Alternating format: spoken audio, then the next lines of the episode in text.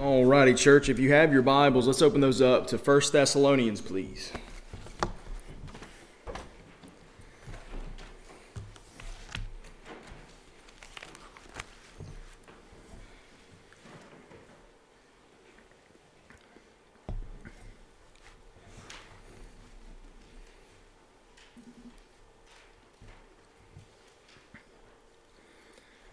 First Thessalonians. We're going to be looking at chapter one this morning, um, and I wanted to give a little bit of insight into the path that we've been taking for the last five years.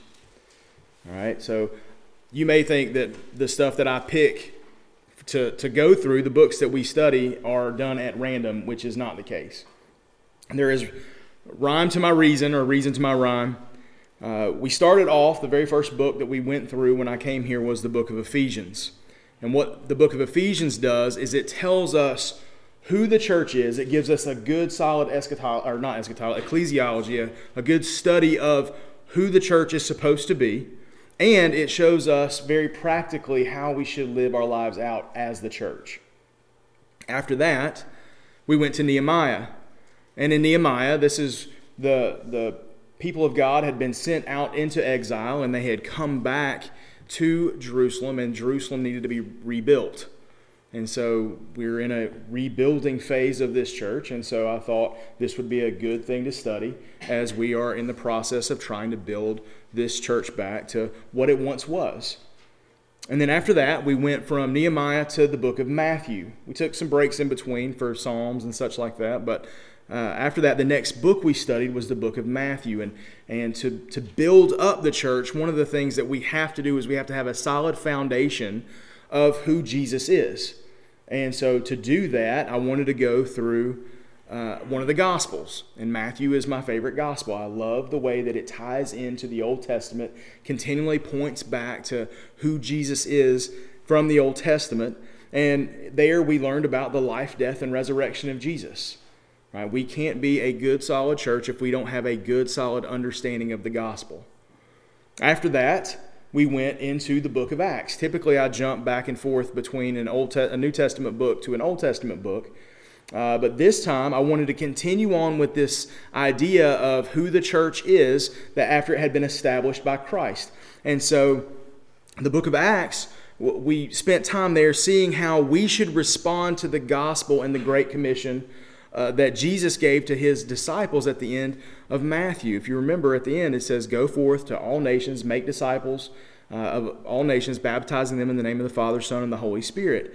And so we should be, as God's disciples, we should be taking this message to the ends of the earth as that we see the apostles and uh, the believers did throughout the book of Acts right? So we see there that the church grew. We see there that persecution happened. And what that did was it caused kind of a, a, shotgun blast out into the world. And we see the gospel going forth and it overcoming darkness in many different places in the world. After this, we didn't go into another book. We instead went to the seven churches of Revelation. I wanted to see how the church was doing. This was about 30 years after the book of Acts had ended and I wanted to do a, a health check on these churches, and several of those churches weren't doing well. I think there were two out of the seven that got commendations from the Lord. Everyone else uh, was rebuked by the Lord. And the reason for that is because they had gotten caught up in the things of the world. They had started taking their eyes off of the kingdom of God and they had started looking at the things of the world and because of that, their effectiveness as the church had decreased. They started to dwindle in numbers. They started to go back into some of their pagan practices. And so after we got done with that, I went to look at Ecclesiastes. Right? We start we finished that right before uh, Advent this year. Ecclesiastes talks about the dangers of being caught up in the world. Right? We see how the churches had fallen, fallen off because they were caught up in the world, and Ecclesiastes talks about the dangers of that, and it very clearly expresses the emptiness that the things of the world have to offer us. Right? Solomon had everything that you could ever possibly want. I mean, there was nothing in this life that he denied himself, and yet none of it offered him lasting joy or fulfillment because we're not made for this stuff. Right? These things are good and gracious gifts to us from God, but they're never meant to be God to us.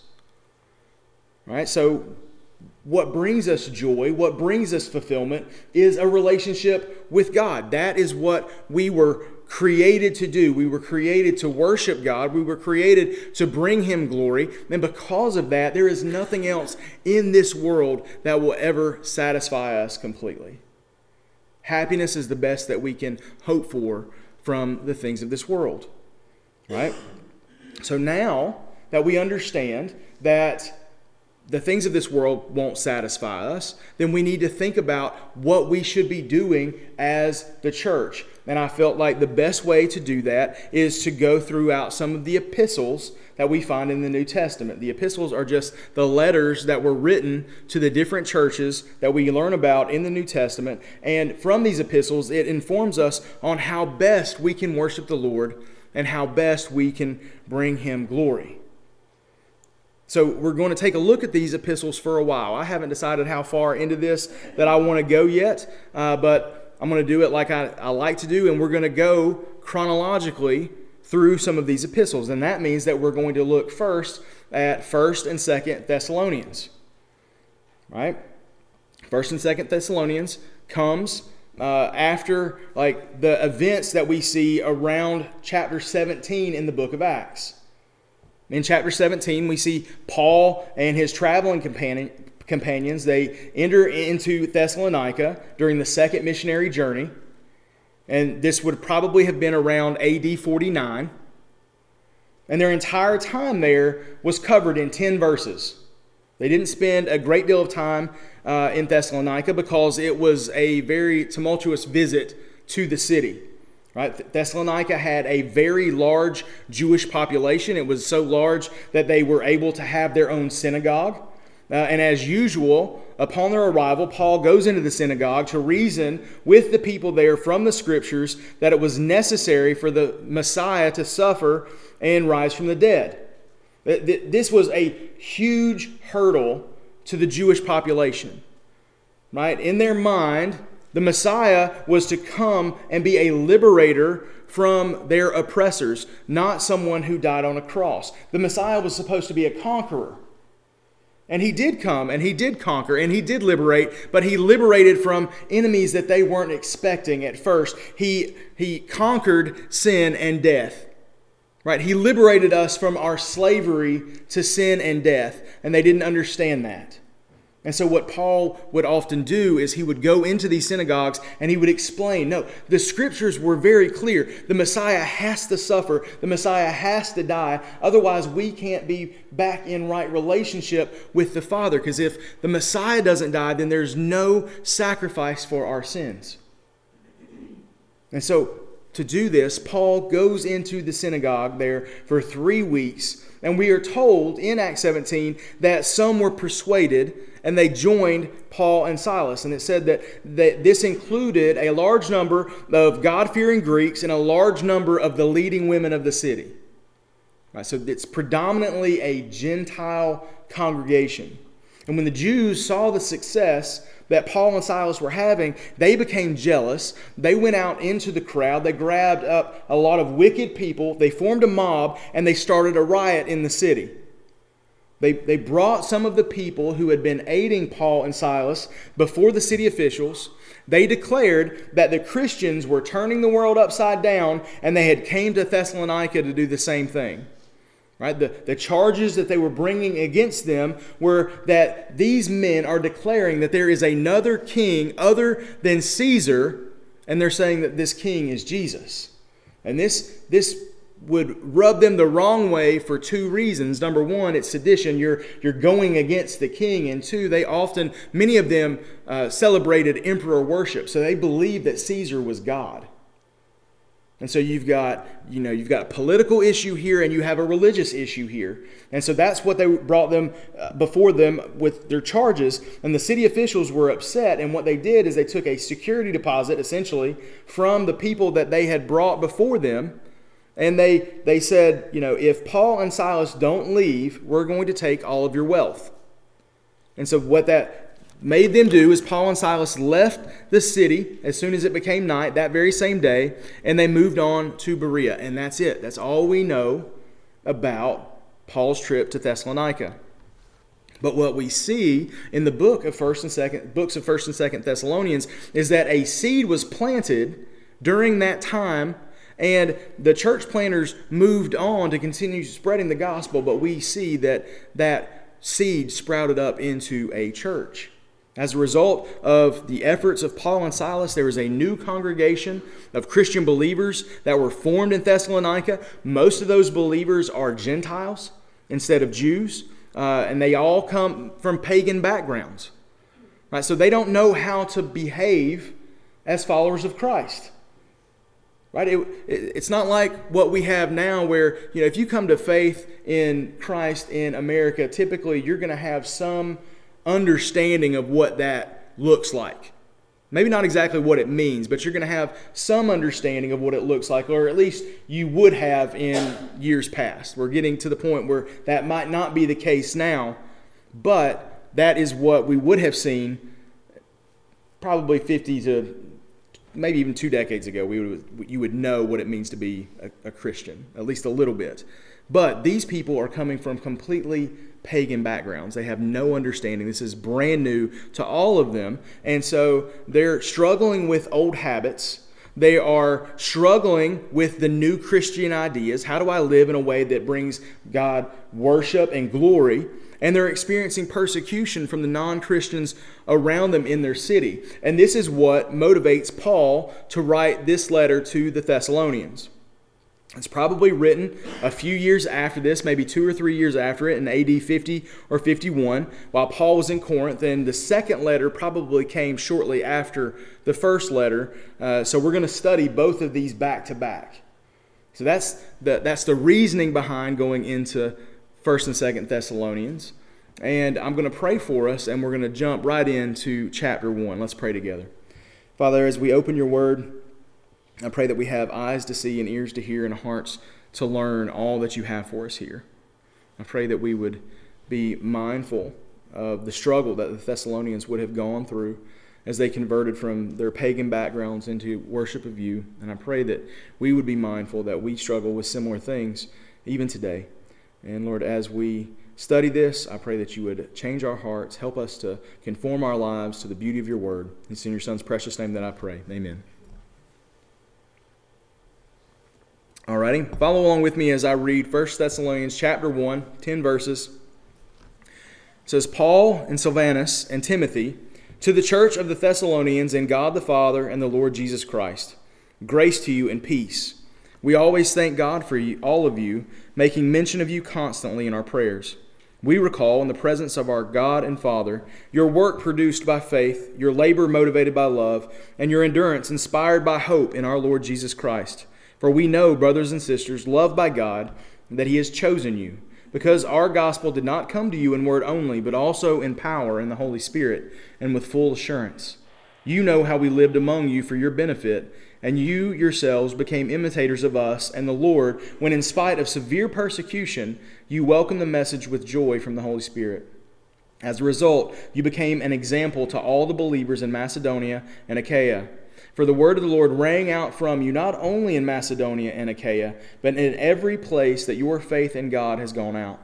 Therefore, we don't need to say anything, for they themselves report what kind of reception we had from you, how you turned to God from idols to serve the living and true God, and to wait for his Son from heaven, whom he raised from the dead, Jesus, who rescues us from the coming wrath. So, what we see here in the very beginning of this chapter, we have a fairly typical introduction to these letters from the Apostle Paul. Right, he begins by introducing himself and his traveling companions. Right? We see there Silvanus, which is Silas. Okay, so um, don't get confused. This is Silas. He's still traveling with Silas. Some translations say Silas there. And he's traveling with Timothy. Um, Paul says there, he begins by saying that he always gives thanks for the church in Thessalonica. Right, so those of us who have a proper understanding of the human condition, how people are apart from Christ, should be saying prayers of thanksgiving for those who have come to faith. Right? It's, it's a miracle that we have come from death to life. And it's a miracle that God has shown us the love that He has. He's given us the grace and mercy that He has so that we can come to faith in Christ, so that we can be saved from our sins. And when we see the people in this room, it should motivate us to, to offer up prayers of thanksgiving. Right? There's nothing in us that deserves this salvation.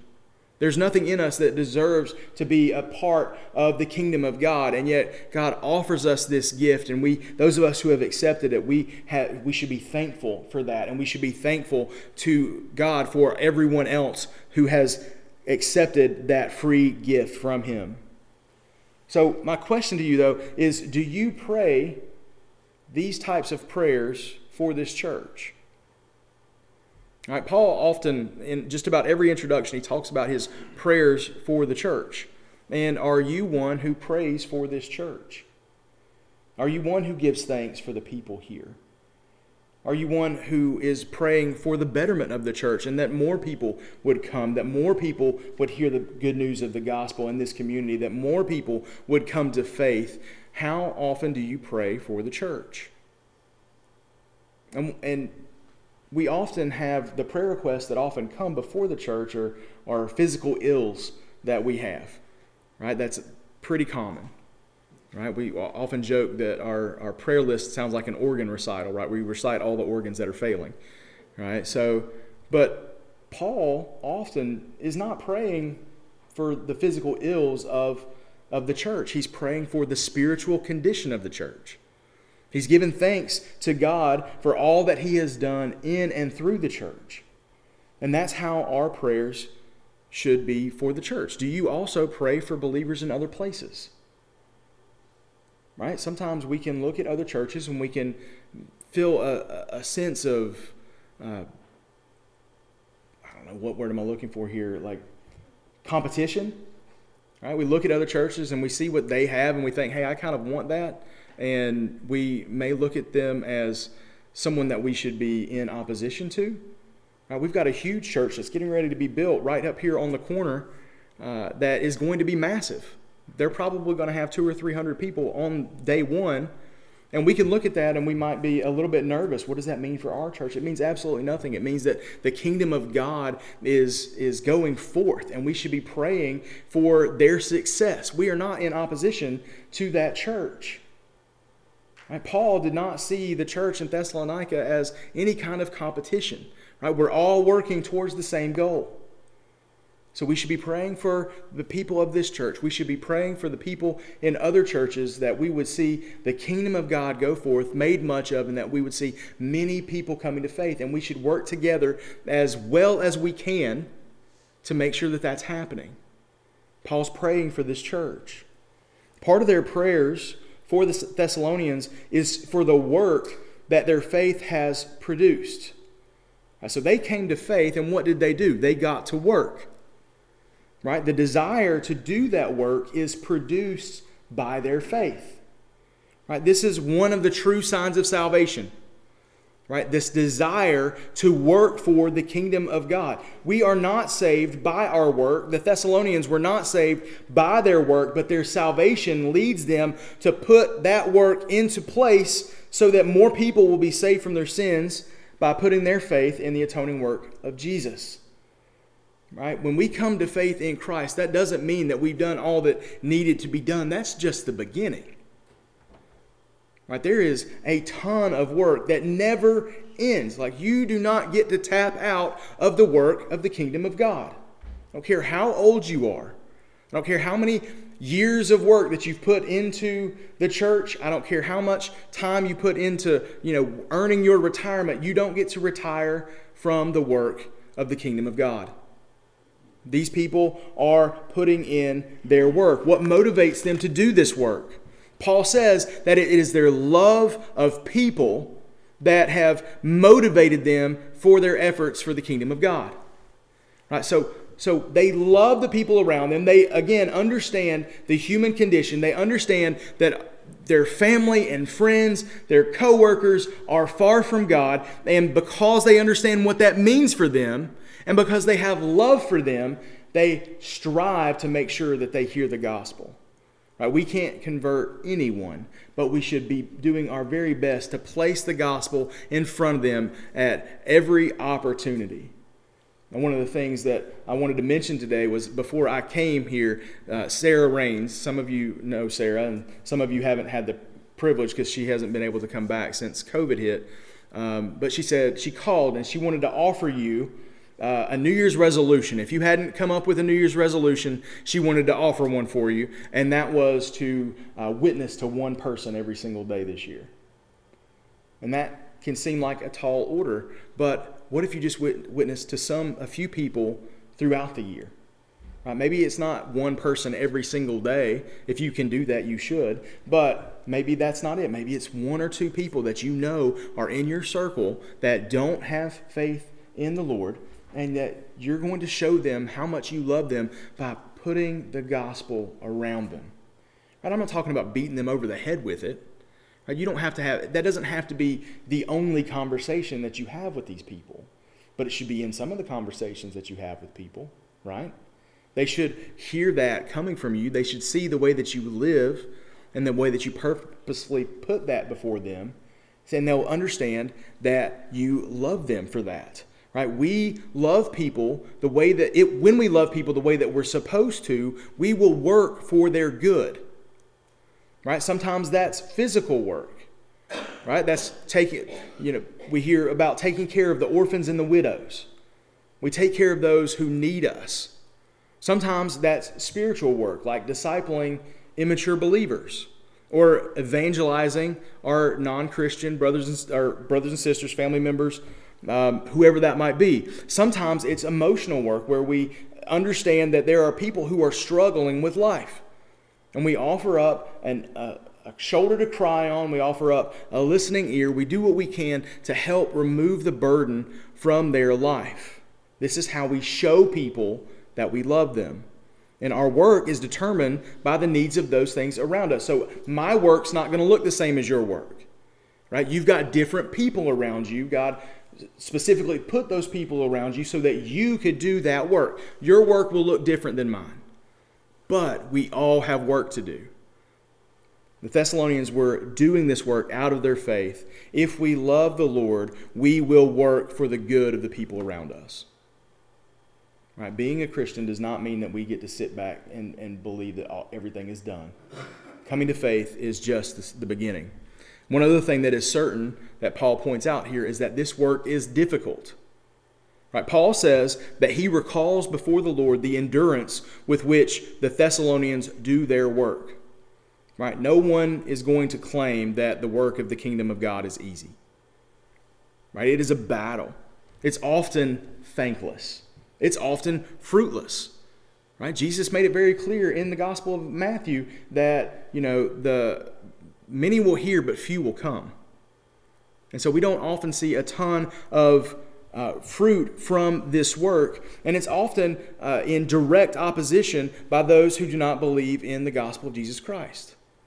Now, we have an enemy that is actively working against us, and he uses the people that are in our lives to, to push back against the kingdom of God.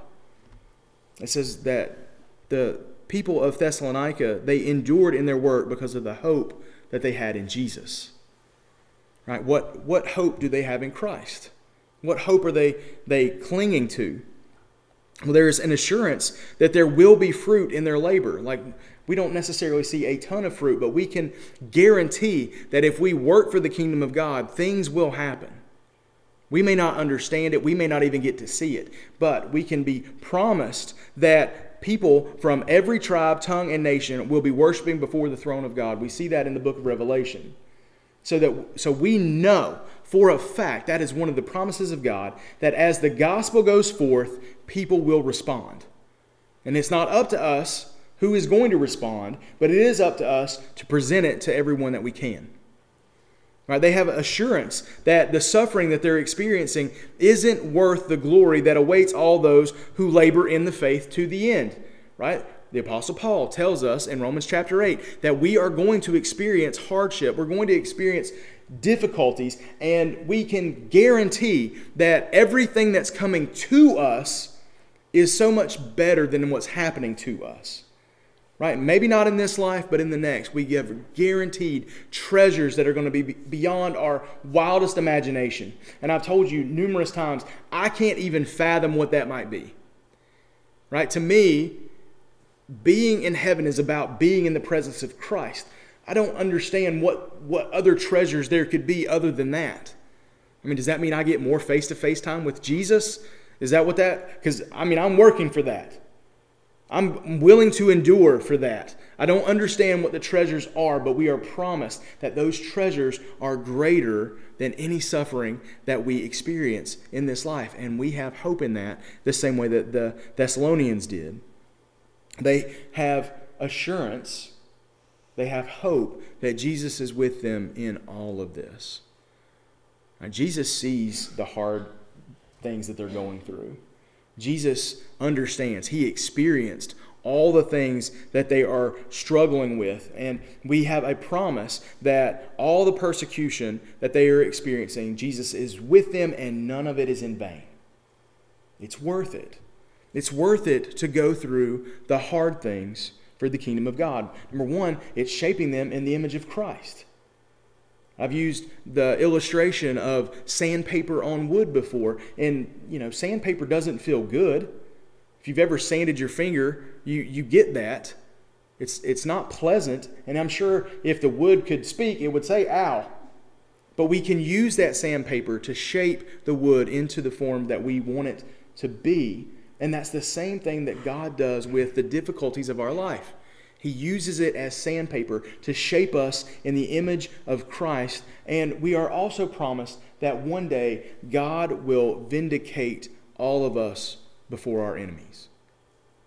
None of this stuff is happening in secret. God is taking account of every single struggle that we have when people are actively working against the church. So nothing is being missed by the Lord. God's enemies will eventually experience his wrath for what they have done to, to his people and are fighting against his name. Right, so none of this is being missed. And they can have hope in that. And that, that means that they don't have to be the ones to seek their own vindication. Right? When Jesus says to pray for your enemies, right? When Jesus says that vengeance belongs to the Lord. Right? We don't have to do that, and we can have hope knowing that none of it is going astray. It's the same hope that should motivate us not to give up as we strive to reach the lost around us. Right? The same hope should push us to do good for our enemies to love them the way that Christ loved them, to pray for their salvation, to pray that the Lord would forgive them for what they're doing because they don't fully understand what's going on. We need to remember that we're not battling against flesh and blood, but we're battling against the forces of evil. All right, those people are not our enemy. They're people that need our prayers. So these are the hopes that the Thessalonians are clinging to while they're struggling, and Paul is remembering this in prayers. And after stating that he prays for the church in Thessalonica, Paul then says in verses 4 to 6 that he knows that the church there has been chosen by God because the power of the Holy Spirit changed their hearts and brought them from death to life.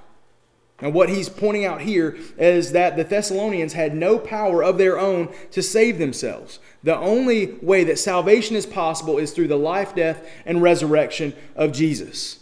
He destroyed the power of sin and death through his finished work on the cross, and now the good news of that is spread through the preaching and teaching of God's Word. The Holy Spirit uses that taught word to change our heart so that we are no longer dead in our trespasses and sins. We move from death to life in His power. And It's not anything that we do of our own. There's nothing that we can do. We have no ability to earn that salvation, uh, and we have no idea that we need salvation until the Holy Spirit removes the veil from our eyes and changes our heart from a heart of stone to a heart of flesh. All of that is, comes from the power of God. But once we have seen the truth, Once we have come to faith in Jesus, we can be assured that our salvation removes all condemnation from our lives. When we put our faith in Jesus, the Father no longer sees us. He no longer sees Chris, the sinner, Chris, the person who gets frustrated with his kids, Chris, the, the dude that struggles with road rage like you would not believe. He doesn't see any of that anymore. When he looks at me, he sees Christ. He sees the righteousness of his Son. And we have become co heirs with Jesus, and that is awesome. Paul then talks about how they lived while they were there and how the Thessalonians watched them, right? They had no examples to, to get, base their life on. So they watched them while they were there and they imitated Paul and Silas and Timothy as Paul and Silas and Timothy imitated Christ.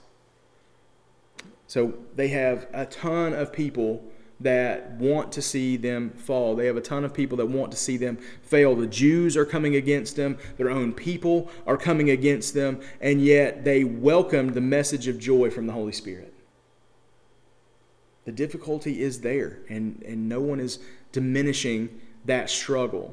And yet, because of their relationship with the Lord, they could have joy in the midst of all of that struggle.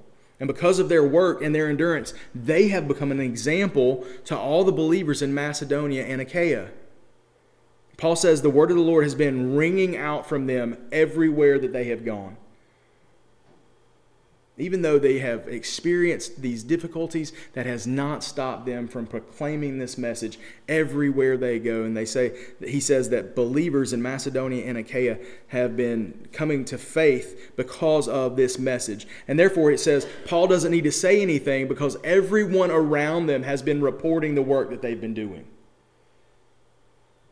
Right? They have taken this message of good news seriously. They understand the, the, what's coming for those who are opposed to the Lord, and they have gone out from amongst themselves and they are sharing that message every chance they get. And lives are changing. It says that people have they, people have seen how they have turned away from idols to serve the living God. When we're talking about idols, oftentimes we think about these little images that people uh, erect in their homes or in, in temples, and they go before that and they worship that as though it is God. But we need to understand that idols are anything that take the place of God in our lives. Right? They may have turned away from the worship of this little God that they would have to feed or have to move, say prayers to or whatever. But for us, conquering the idols in our lives might look like we we step down from what think thinking too highly about what other people think of us right? The fear of man might be an idol for us. We want to look good in everyone's eyes and so we worship that and we change ourselves. But for every single person that we talk to every person that we're around we want to make sure this person's not saying anything bad about us. We're not saying you know that we don't want them to we want them to like us and that becomes an idol for us. It could be work our job right? Our ability to make this amount of money becomes an idol for us. Power and prestige can become an idol for us. Our family can become an idol for us, right? When we begin to worship family more than we worship the Lord, right? anything that takes the place of God in our lives can be an idol. And these people are known for stepping away from these idols. They're stepping away from the idols and they're serving the Lord. They realize that that thing that they have been praying to has no power at all. And if you really think about it, whatever it is that you worship, that you and we all have an inclination to worship something. We're either worshiping the Lord or we're worshiping an idol of some kind. And you will find that there is no power for you in the opinions of other people. There's no power for you in that job. There's no power for you in your family. Right? The only power that we have comes from that relationship with the Lord. And one of the marks of our faith is what we are willing to leave behind at the beckoning of Christ. Right? Sometimes our lives significantly change when we come to faith. There are people all over the world that when they come to faith, they are giving up their livelihood, they're giving up their family, they may be giving up their life. but they're willing to do it because they see the truth in the gospel. They see what Christ is actually worth. And sometimes we are called to do things like that. We may be called to pick up all of our stuff and move. I know some friends that are on their way to the Middle East. A bunch of blonde haired, blue eyed people heading to the Middle East. Like they're going to stand out like a sore thumb. But yet God has called them to that place. They're leaving behind a relatively easy life here and they're going to do hard, hard work in the Middle East. Sometimes God calls us to that. Sometimes God calls us to step down from this position or to move away from fa- family and friends. One thing that He always calls us to do is to be on mission for Him, and that can often be scary and difficult for us. But we must be willing to leave behind our comfort. We must be, and that's my biggest idol. I'm going to be honest with you. That and my family. My, I, I idolize comfort. And that's the one reason why I rage so much on the road is because those people around me are making me uncomfortable. Right, that's one of the reasons why I might lose my cool with my family is because they have begun to make me uncomfortable. It's one of the biggest things that I struggle with, but I have to be willing to lay down that idol of comfort in order to honor God in the efforts that I put forth. God is calling you to do the very same. What might He be telling you to lay down as you are in pursuit of Him. Lastly, the, another thing that's been spoken about in the church in Thessalonica is how they are waiting for the second advent of Jesus, who the Father raised from the dead. Right? It says this at the very tail end. Um, they're, they're awaiting, and this actually becomes a problem for them. We'll, we'll talk about this later. Um, but they're waiting for this second coming of Christ. We have a promise in Scripture that Christ will return someday, right? We should trust in that, even if it seems delayed. Right? They, they were putting their trust in that. And we should live as though it's coming, even if it costs us everything in this life. Right? It seems foolish to some people for us to live the lives that we live. It seems foolish for us to sacrifice some of our hard earned money so that the kingdom of God can go forth. It seems ridiculous that we would give up one of our days off to come together with the church, spend time worshiping the Lord. Why would you get up early to do that? Why would you sacrifice your time for widows and orphans? Why would you do that?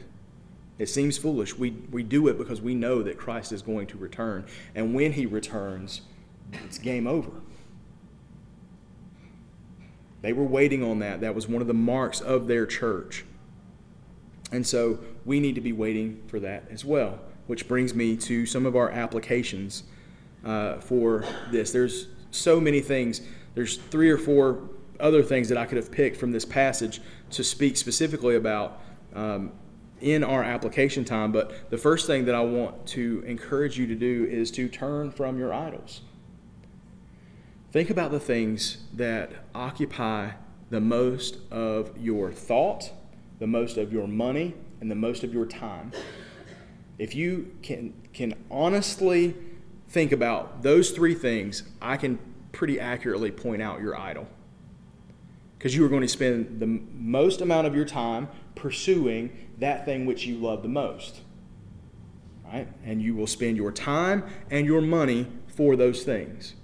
So if you if you honestly gauge your thoughts, you look at your checkbook, and you look at uh, a checkbook is one of these things that they had before cards came out.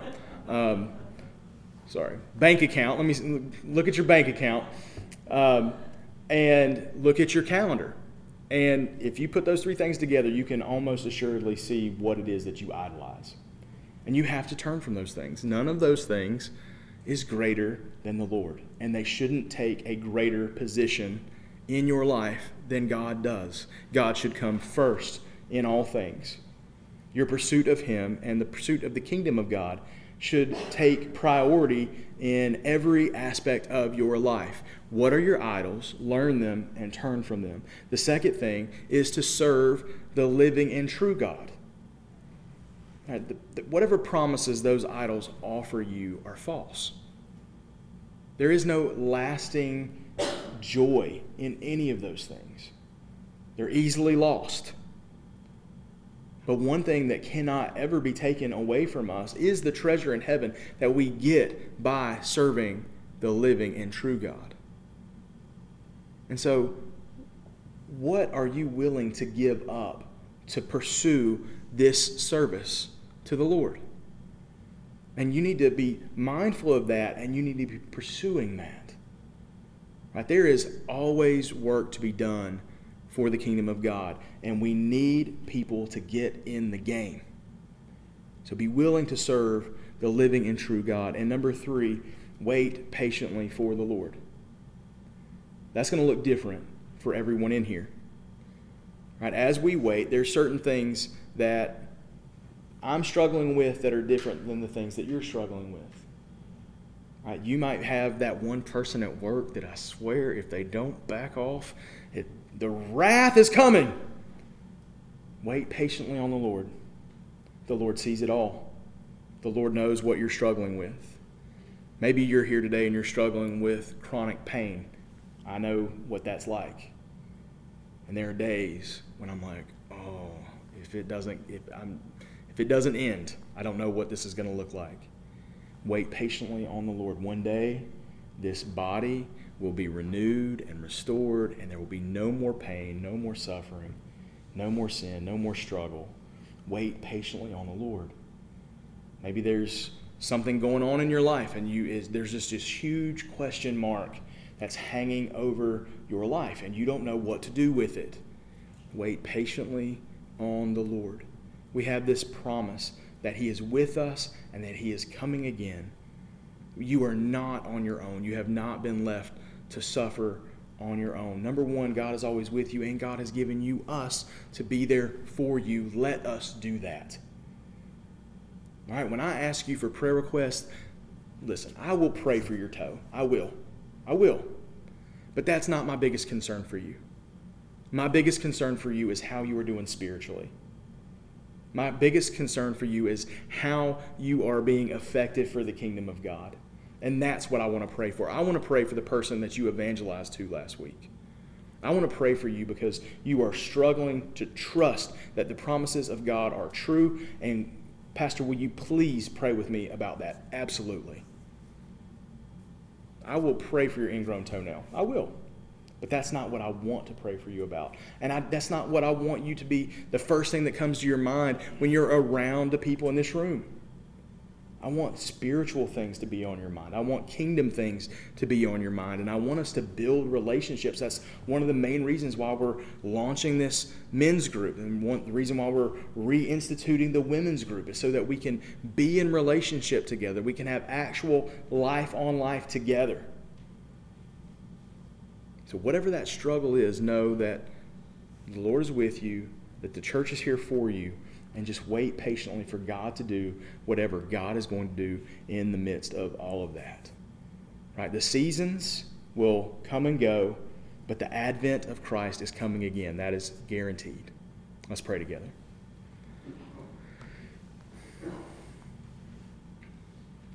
Father, I'm encouraged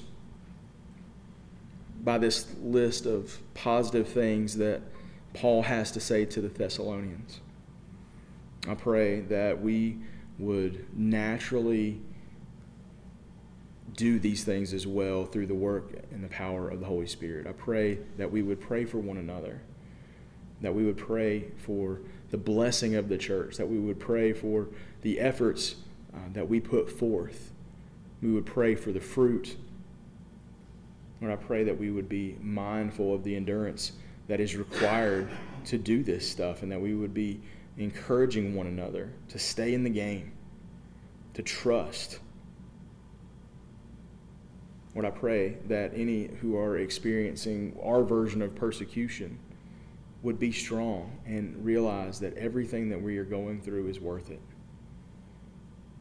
Lord, I pray that we, like the church in Thessalonica, would have a ringing bell that goes out from us as we take the gospel to, to difficult places, difficult family members, difficult neighbors, difficult, difficult coworkers.